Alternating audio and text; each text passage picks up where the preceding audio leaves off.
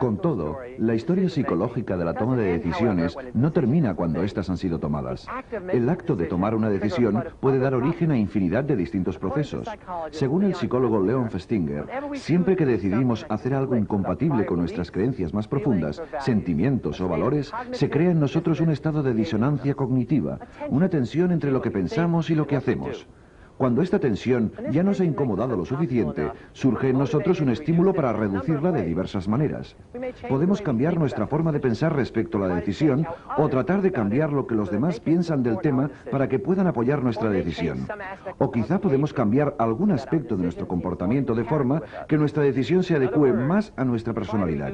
En otras palabras, tratamos de disminuir la disonancia entre cómo pensamos que deberíamos actuar y cómo actuamos en realidad cambiando una u otra actitud. A mitad de los años 50, Leon Festinger y su colega Merrill Carlsmith dirigieron un experimento clásico mediante el cual asignaban unas tareas muy aburridas a unos estudiantes. Después, un miembro del equipo de Festinger formulaba una petición a los estudiantes. Uh, let me tell you now what we're actually studying here. It's the effect of preparatory mental set on performance.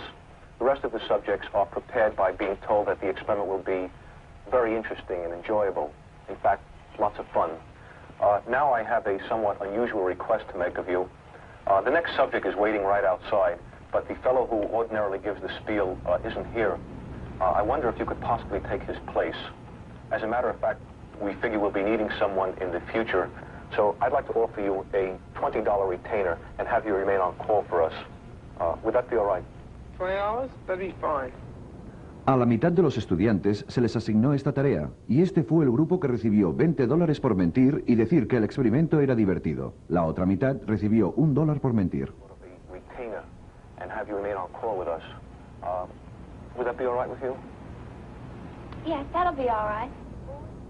La disonancia cognitiva surgió del hecho que se sabía que el experimento era en realidad aburrido, y un dólar no era cantidad suficiente para mentir. Muchos de los del grupo de un dólar se convencieron de que el experimento era divertido después de tomar su decisión para reducir la disonancia entre sus creencias prioritarias y su comportamiento. Acabaron creyéndose una gran mentira por un incentivo insignificante.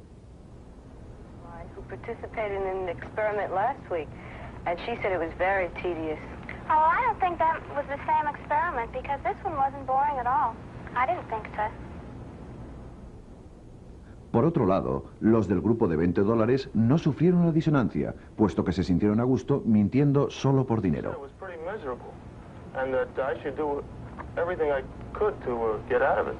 Well, I think maybe your friend was wrong. Perhaps it was a different experiment because this was a lot of fun. It, it appeared to me as if, a, for, as if it were a puzzle. We you know, had to turn these knobs, and I tried to figure out what we were doing it for, but I really couldn't figure it out. Perhaps you'll have better luck. Other theories might predict that the man who is paid most would have the highest motivation for enthusing over the dull task and would be most sold on it himself. Cognitive dissonance theory leads to an exactly opposite prediction. The man who is paid $20 knows that the task is dull, but he also knows that he had sufficient justification for saying that it wasn't. Did you enjoy working on the manual test? Well, it uh, really wasn't too enjoyable. In fact, it was rather boring. How about the man who is paid $1? He knows the task is dull, but he has two discrepant thoughts. He also knows that he did not have sufficient justification for saying that it wasn't. For him, there is dissonance. Time after time, we have seen what follows. He reduces the dissonance by changing his opinion about the dullness of the task. Did you enjoy working on the manual task?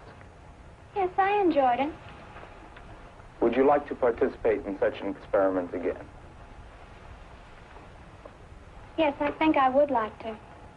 Anytime there is insufficient reward, there will be dissonance.